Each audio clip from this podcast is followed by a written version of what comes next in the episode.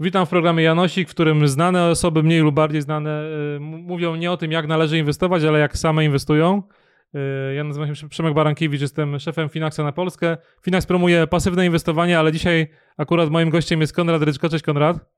Cześć Przemek, dzień dobry, witam Państwa. I Konrad, y, no chyba od tego inwestowania pasywnego jest dość daleko, jest analitykiem maklerskiego BOŚ, no i inwestorem tak naprawdę. Jak ty sam, sam siebie, Konrad, określasz?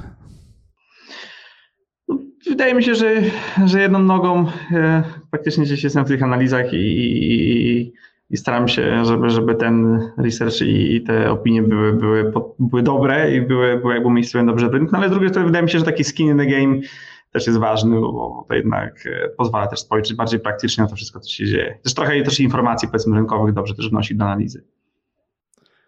Konrad jest jakby rekinem pewnie na polskiej giełdzie, albo przynajmniej tak jest postrzegany, bo wiem, że, że ciężko się do niego dobić i wiele razy, wiele razy próbowałem już to, to nagranie ustawić, ale zawsze w trakcie sesji na GPW było ciężko, więc dzisiaj jest chyba mm, luźniejszy dzień i znalazł dla nas ten kwadrans.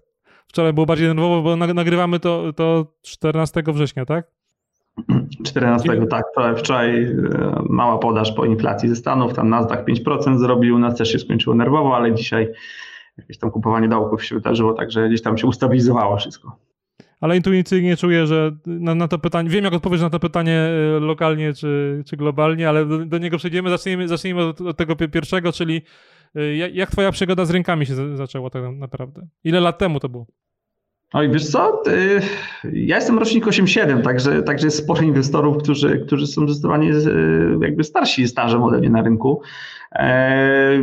Powiedziałbym, że dwutorowo, tak, z jednej strony e, na studiach na Uniwersytecie Gdańskim na Wydziale Ekonomicznym prowadziłem koło takie trochę powiązane z finansami i giełdą, Mm, pamiętam, że robiłem różnego rodzaju konferencje, no i często udało mi się zapraszać ludzi, powiedzmy, z rynku praktyków i, i z różnych instytucji, także jakieś te konekcje już tam się udało złapać z rynkiem, który był dość hermetyczny, o ile pamiętam dobrze w tych czasach. E, nie wiem, jak to w tej chwili jest, ale wtedy faktycznie ciężko było się na rynek dostać. E, no i praktyki na giełdzie też odbyłem w swoim, swoim życiu studenckim, e, także, także wydaje, wydaje mi się, że od początku miałem jakiś tam target, żeby mnie to po prostu ciekawiło, interesowało. No i po studiach trafiłem do żadnego domu Maklerskiego Banku Środowiska, gdzie przebywam do teraz. A, a bardziej praktyczne podejście to to też oczywiście zaczęło się na studiach, chodziło od futuresów, także oczywiście tego nie polecamy. Generalnie rynek lewarowany, kontraktowy to nie jest to, gdzie, gdzie, gdzie mm, jakby żółtodzioby powinny, powinny zaczynać przygodę inwestycyjną. Pamiętam też 2007-2008 e, i kwestię e, budżetu studenckiego, no i wtedy udało też faktycznie się kupić parę akcji na giełdzie, takie pierwsze, pierwsze skromne zakupy, jakieś tam pamiętam, że był chyba KG, Lotos i Aseko, także jak, jak na ówczesny know-how, powiedzmy portfel zdywersyfikowany kiepsko, no ale, ale, ale też się udało na tym jakieś tam pieniądze zarobić. Dużo oczywiście, jak to nas, powiedzmy, że student ma inne priorytety niż, no tak. niż lokowanie na inwestycje. inwestycje. Czyli okres Lehman Brothers, gdy się pojawiłeś na, na giełdzie, nie? No tak, tak, tak. Leman, Leman do teraz nawet, nawet echa Lemana, często tak są różne researche, um, to często na przykład w BOFie, tym BOFA Survey, te właśnie takie te ankiety sławne na rynku, które są publikowane, tam też zawsze jest tak zwany Lehman moment, także czy, to, czy jesteśmy już w tym momencie Lemana znowu na rynku, na rynkach, czy nie.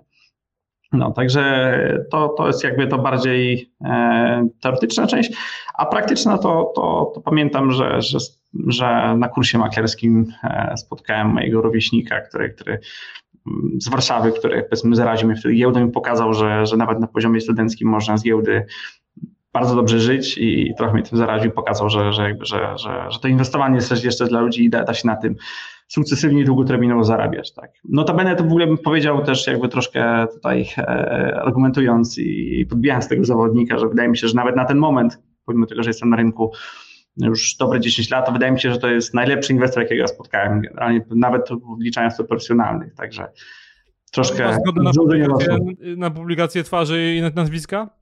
Nie, nie, wydaje mi się, że nie, że, że kolega woli pozostawać w incognito. No, I słusznie, pieniądze, pieniądze lubią ciszę, ale dobra, jesteś 15 lat na rynku, yy, no to pewnie już zgromadziłeś kapitał na emeryturę, tak? Bo moje, moje drugie pytanie to klasycznie jest, z czego byś miał emeryturę? No mam nadzieję, że z giełdy, tak? Pytanie, czy, czy, czy, czy, czy, czy, czy, czy polski złoty się utrzyma, tak, żeby ta emerytura powiedzmy była, była e, zasobna. Czy generalnie wydaje mi się, że o ile chodzi, o ile chodzi powiedzmy jakby moje tutaj zdywersyfikowanie portfela, no to, to naturalnie jakby przeważająca część ilość wartościowa, no to jest, to jest kapitał przeznaczony na giełdę. E, jakieś tam nieruchomości też są, też mamy w portfelu bardziej, ale to raczej raczej pod, e, pod, e, pod dzieci tak naprawdę. Nie jestem jakimś super wielkim fanem inwestowania w nieruchomości, jakieś tam dewizy, ale raczej raczej zakładam, że, że uda mi się przejść na emeryturę, czy też, nie wiem, czy mam jakiś większy plan wobec przejścia na emeryturę, wiesz, tak wydaje mi się, że to może być dość relatywnie nudne. Z tego, co widzę po, po, po znajomych, którzy, którzy, którzy zdecydowali się na jakieś szybsze early retirement, no to jednak no to po roku tak e, uznają, że jednak warto by jednak było coś porobić. Dobra, a poduszkę finansową zbudowałeś? Masz taką poduszkę? Jeśli tak, to ile ona wynosi, z czego jest zbudowana? Znaczy, wolałbym kwotowo nie, może nie podawać, tak, ale, ale e, powiedziałbym, że, że no 80-70% to jest na pewno kapitał, który, który jest przeznaczony na giełdę, aczkolwiek nie, e, to nie jest trochę tak, że on cały czas pracuje, jest za, za jakby zaangażowany w akcje raczej, który jest dostępny do inwestowania na giełdzie. Tak jak mówiłem, no, na poziomie nieruchomości to, to tak naprawdę w dużej mierze tylko to, co jest pod dzieci. Trochę dewiz, tak, wydaje mi się, że, że tutaj wydarzenia ostatniego e, pół roku no, jakby zrobiły więcej dla edukacji finansowej w zakresie e, dywersyfikacji i również geograficznej niż ostatnie lata, powiedzmy tutaj edukatorów w Polsce, e, bo również w moim przypadku trochę, trochę jakby mi to otworzyło oczy, tak, że warto być może mieć też jakieś zagraniczne aktywa, jakby co, tak, nawet jeżeli nie zakładamy, że jest to scenariusz domyślny, no to, mm, to, to rozsądny inwestor powinien mieć coś takiego w portfelu. Czyli jak, jak, mówisz giełda, to masz na myśli jednak w domyśle polską giełdę, bo pytam się, bo kolejne pytanie to jest globalnie czy lokalnie i tak wydaje mi się, że to jesteś takim przykładem gościa, który jednak stawia na ten lokal. No tak, tak, tak. Jakby ten rynek trochę mnie wychował i, i, i jestem, ten, ten, rynek znam, tak, wiem jak się na nim poruszać. E, to są jakieś przewagi, które gdzieś tam można stosować. Rynek generalnie bym powiedział, że jest, że jest dość, dość mocno nieefektywny, nasza, nasza giełda dość mocno nieefektywna jest. E, co pójdę w jakichś tam okazji inwestycyjnych, no tych przewag na takim DAX-ie czy ten S&P 500 prawdopodobnie by nie było. E, także z punktu widzenia takiego aktywnego, można powiedzieć, z takiego pingu, no to wydaje mi się, że to też taka naturalna trochę droga jest dla każdego inwestora, że, że jakby zaczyna od krajowego rynku, jaki by on nie był tak naprawdę. To pasywnie czy aktywnie, to też chyba już trochę odpowiedziałeś, że jednak y, jesteś typem, typem aktywnym. Znaczy zdecydowanie stock picking tak, i, i, i, i e, aktywne inwestowanie, aczkolwiek e, z drugiej strony uważam, że, że być może taką drogą dla przysłowiowego Kowalskiego, no to jednak takie pasywne inwestowanie wcale nie jest tą odpowiedzią, e, szczególnie na rynkach zagranicznych. Także jeżeli, tylko że tutaj też z drugiej strony trochę mam też takie wrażenie i takie też jakby doświadczenie zebrane z rynku, że mm, takie nieruchomości czy, czy, czy ETF-y na jakieś long termy, tak pod, pod jakieś przyszłe, przyszłe, przyszłe przejście na emeryturę, to oczywiście ma sens i, i statystycznie to się broni, tak, bo to wszystko bazuje, rozumiem, tutaj na statystyce um, tego, ile, ile powiedzmy średnio na S&P 500 rośnie w skali roku i takie rzeczy, ale e, to wydaje mi się, że, że, że, to jest, że to jest odpowiedź trochę dla tych, którzy już ten kapitał mają, tak, którzy mają powiedzmy już na koncie raczej te 6 zer z hakiem i są w stanie faktycznie pomnażać ten majątek bardziej niż, niż go budować. Raczej jeżeli ktoś powiedzmy ma 100 tysięcy złotych, no to wydaje mi się, że takie pakowanie na 50 lat, tak, no, nawet na 30 S&P 500, to to nie jest do końca ten kierunek, który, który, który, e, może, który jest jakby efektywny. Wydaje mi się, że wpierw ten kapitał trzeba zbudować aktywnie, a potem faktycznie, gdy on być może jest, może się okazać na przykład za duży, tak, na krajowy rynek jakichś misiów, czy, czy na tych pozostałych e, po, po, poniżej indeksu spółek, wtedy faktycznie to pasywne ma ręce i nogi i, i można go do, dokładać do portfela takie rzeczy. Mhm, dobra, skoro ten polski rynek jest ci tak bardzo bliski, to pewnie znasz, znasz jak mało kto jego bolączki. Jakbyś mógł taką, taką jedną rzecz naprawić na polskim rynku, miałbyś taką władzę, nie wiem, byłbyś szef, szefem strategii rozwoju rynku kapitałowego albo ministrem finansów, albo premierem, to co, co byś zmienił? No wiem, że pracujecie, tak, i konsultujecie takie rzeczy, także liczę, że, że, że, te, że te wnioski i, i nawet mm, dzisiaj jest 14, chyba wczoraj opublikowany został raport, tak, z tego co widziałem KNF-u. Że jest, nie jest tak drogo wcale, na, niby na polskim rynku. No, wynika, że nie jest tak drogo. No, powiedział, że rzeczywiście chyba tutaj z opinii tych uczestników rynku to być może same koszty nie są takim samym problemem. E, raczej co bym poprawił, no być może e, być może na pewno bym chciał, żeby, te, żeby płynność, tam były dwa wnioski, tak? Jeden wniosek był taki, że z tego raportu, że jakby bezpośrednie koszty, czy na przykład na prowizyjne nie były powiedzmy jakieś skandalicznie wysokie w stosunku do jakichś giełd, giełd regionalnych, ale też tam był taki wniosek, że, że spread generalnie, że te koszty pośrednie, tak, czyli ten spread na przykład na rynku jest relatywnie wysoki. No oczywiście kwestia, kwestia, kwestia głębokości rynku, kwestia, kwestia obrotów, kwestia, kwestia tego, jak można wrócić danym papierem na przykład na rynku i to faktycznie u nas często, e, często te, często te, te spready są zbyt wysokie. Plus wydaje mi się, że trochę kuleje zaufanie jednak do rynku, no nie bez powodu, tak, niestety trzeba to powiedzieć, plus to, to być może taki, taki, taki, taką życzeniową rzeczą, jaką kiedykolwiek chciał, żeby na polskim rynku było to potencjalnie e, indeks blue chipów bez Skarbu Państwa. To wydaje mi się, że z większym odbiciem struktury krajowej gospodarki, to wydaje mi się, że, że byłoby, byłoby w porządku. No to fajny pomysł, ale to bardziej chyba musimy w kierunku beta security skierować albo innego dostawcy, którego na, na, na, na, razie, na razie nie ma. A powiedz mi, Konrad, bo zacząłeś od, od, od futuresów. Yy, ja zawsze mam takie pytanie o największy błąd. Czy ten, yy, ten błąd to te futuresy, czy może miałeś jakąś inną, jakąś inną wpadkę przez te 15 lat? Znaczy nie, no futuresy skończyły się e, z perspektywy czasu relatywnie dobrze, tak, bo, bo to powiedzmy klasy, klasyka, klasyka początkującego inwestora, tak, przychodzisz na rynek, zarabiasz pierwsze pieniądze, uznajesz, że rynek jest totalnie łatwy i to jest rzecz, którą możesz w nieskończoność, potem, potem rynek ci te pieniądze zabiera, wracasz na zero i, i, i ja szczęśliwie już uznałem, że skoro, skoro, skoro tak łatwo przyszły, łatwo poszły, być może to nie jest najlepsza strategia wtedy.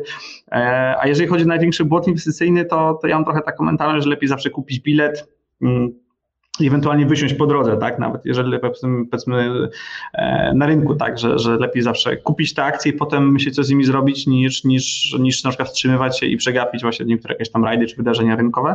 E, no i w takim układzie powiedziałbym, że takim chyba największym błędem z perspektywy mojej kariery to jednak są kryptowaluty, paradoksalnie, bo, bo pamiętam lata temu, jeszcze Bitcoin raczej był mm, kwotowany mocno poniżej 100 dolarów, nawet, e, że nawet miałem rozmowę z moim kolegą, e, notabene też, który gdzieś tam w tej chwili obecny jest na rynku, który e, właśnie przyszedł do mnie z, z tymi internetowymi pieniążkami, tak, i zaczął mi dopowiadać, ja się popukałem w głowę, tak, że nie byłem w stanie sobie wyobrazić tutaj jakiejś um, waluty, powiedzmy, cyfrowej, wyjętej spod reżimu banków centralnych.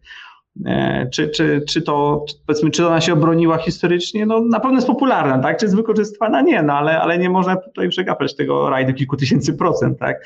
Tym bardziej, że, że teraz oczywiście już mam te kryptowaluty, kryptowaluty gdzieś tam w portfelu, stanowią jakiś bardzo mały udział, także bym powiedział, że jakby raczej nawet się nie określał inwestorem jakimś tutaj kryptowalutowym, e, ale no ten tak zwany bull run wydaje mi się, że, że miał już miejsce na kryptowalutach i trochę, trochę żałuję tego, że, e, że, że, że nie wszedłem do tego pociągu wcześniej, no ale to też jakby no, no, uczymy się na takich rzeczach, tak? Wydaje mi się, że z tego tytułu mam jakby wyciągnąłem wnioski, że nawet jeżeli do końca nie jestem, nie jestem przywiązany do, do, do, do danego pomysłu inwestycyjnego, to nie znaczy tak, że warto go całkowicie odrzucać, tak, że warto, wydaje mi się w ogóle, że to jest najważniejsza cecha inwestora, e, którą, którą powinien posiadać, czy też na rynek krajowy, czy zagraniczny, czy w ogóle, e, powiedziałbym, jakby w życiu inwestycyjnym, no to jednak być elastycznym, tak. Mówisz o, o uczeniu się. Masz jakąś książkę, którą komuś, kto zaczyna albo chce rozwinąć swoją wiedzę inwestycyjną, mógłbyś tak z, z czystym sumieniem polecić? Znaczy generalnie ja mam trochę problem z książkami, e, bo większość tych książek inwestycyjnych to oczywiście są jakby tutaj takie, nie wiem, mm, biblii inwestycyjne, tak, napisane 50 lat temu dotyczące rynku commodities czy też rynku amerykańskiego. No i one generalnie w nikłym stopniu przystają do krajowego rynku. Jednak e, mówmy, że jak ktoś przeczyta, e, nie wiem, analizę techniczną Murphy'ego typu wspomnienia gracza giełdowego czy, czy książkę o, o o fundamentach jakichś spółek, no to to jakby, czy to tworzy go dobrym inwestorem? Niestety nie. Także fajnie mieć ten background, fajnie czytać. Ja na przykład, na przykład bardzo lubię wspomnienia gracza giełdowego. Uważam, że, że, że ta historia cała o tych bucket shopów, tu uważam, że super się doczytam, no ale czy to jest książka pokazująca ci tak naprawdę jak inwestować jak się poruszać na rynku? Oczywiście, że nie. Teraz, teraz ostatnio czytałem e, coś się nazywało psychologię giełdy nie pamiętam autora niestety, ale wydaje mi się, to, to jest całkiem niezłe, tak, w zakresie tych jakby wydarzeń, wydarzeń, e, wydarzeń bardziej takich statych, powiedzmy, jak, jak giełda funkcjonuje, tak, w zakresie tego, e, czy ona jest efektywna, czy nie. To jest, wydaje mi się, dość ciekawa książka.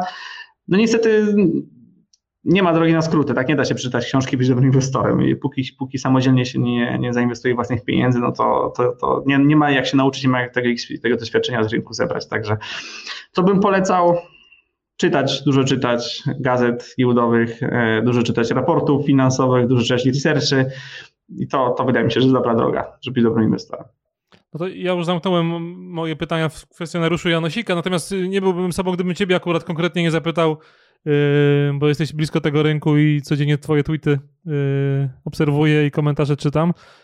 Jak widzisz te najbliższe miesiące na, na polskiej giełdzie, na, na globalnych rynkach? Generalnie konsensus jest, konsensus jest, wydaje mi się, rynkowy e, dość klarowny, tak, że, że, że, że jednak banki centralne będą te stopy podnosić. Wydaje mi się, że większość, tego, większość tej besy, wydaje mi się, że jest za nami. Aczkolwiek sam hmm, powiedziałbym, że z, znaczy nie jestem super przywiązany do tego, bo to, tak, jak, tak jak powiedziałem, wydaje mi się, że elastyczność jest najważniejsza. Nie jestem do tego super przywiązany, ale cały czas zakładam, że, że, że ten okres jesień-zima i jakieś perturbacje energetyczne jeszcze mogą mieć miejsce i potencjalna kwestia, kwestia recesji. Wydaje mi się, że, że, że jednej rzeczy jeszcze nie widziałem, trochę takiej fali rewizji, rewizji założeń wobec spółek finansowych. To nawet widać po ostatnio, ostatnio e, bodajże ktoś z Quercusa właśnie wstawił ten, ja to retweetowałem i tam odnośnie e, ceny do zysku dla polskiego rynku, tak, że bodajże to jest najniżej od, czy nawet poniżej 2008 roku. Mm. Tak. Jak pamiętać o tym, że ten wskaźnik jest dwóch wartości, tak? No cenę, którą jakby e, widzimy, no i zysk, tak? A, a, wydaje mi się, że to akurat był forward, z tego co pamiętam, na 12 miesięcy do przodu, ale wydaje mi się, że ta fala jakby, że jakby że cena jest już znana, tak? Ale, ale ta, ten forward może być jeszcze zrewidowany, co się może okazać, że wcale ten wskaźnik nie jest tak niski, tak, tak nisko, jak nam się wydaje, tak? Jeżeli te rewizje wobec spółek by, by rynek spadł. Także wydaje mi się, że gdzieś ta fala rewizji jeszcze jest, jest przed nami. Niemniej, niemniej, niemniej mi się wydaje, że docelowo no, będzie z tego kolejna hosta, tak, ale raczej mam nadzieję, że... No, ja, która? która już za mojego życia pokoleniowa. Dobra, to trzymam cię za słowo i, i, za rok się umówimy może też we wrześniu i zobaczymy, co z tego wyjdzie. Konrad, bardzo ci dziękuję. Przedstawiłem cię jako analityka, ale wyszło z tej rozmowy, że jesteś yy, prawdziwym inwestorem, yy, aktywnym inwestorem. Więc tym bardziej dziękuję za to, że się podzieliłeś z nami i z słuchaczami yy, swoimi pomysłami, spostrzeżeniami i swoją historią. Wielkie dzięki. Jak Wam się też podobało, dajcie kciuka w górę, subskrybujcie nas yy, na YouTubie, pobierajcie aplikacje do podcastów i jak akurat inwestujecie aktywnie na, na, na polskiej giełdzie, to, to DM Boć jest bardzo fajnym, moim zdaniem, brokerem. Mam też tam konto od lat i wychowałem się na takiej reklamie to jeszcze było zanim ty, zanim ty zacząłeś być, być na rynku, bo, bo, bo jestem rocznikowo y, dużo starszy. Pierwsza reklama, jaką pamiętam w polskiej prasie, reklama biura maklerskiego, to było piersi w internecie i to była bossa z takim dużym, bardzo apetycznym damskim, damskim biustem na, na, okładce, na okładce parkietu i w sumie wielu inwestorów wtedy zaczęło inwestować. No, polecam, archi polecam archiwalne materiały posiadać, czy też jak kiedyś wyglądał handel na przykład też. Wiem, że gdzieś na YouTubie te, te materiały są. I blogi macie, ja też, ja też, ja też dziękuję, tak, też dziękuję Przemek za zaproszenie i, i dziękuję za uwagę. Dzięki.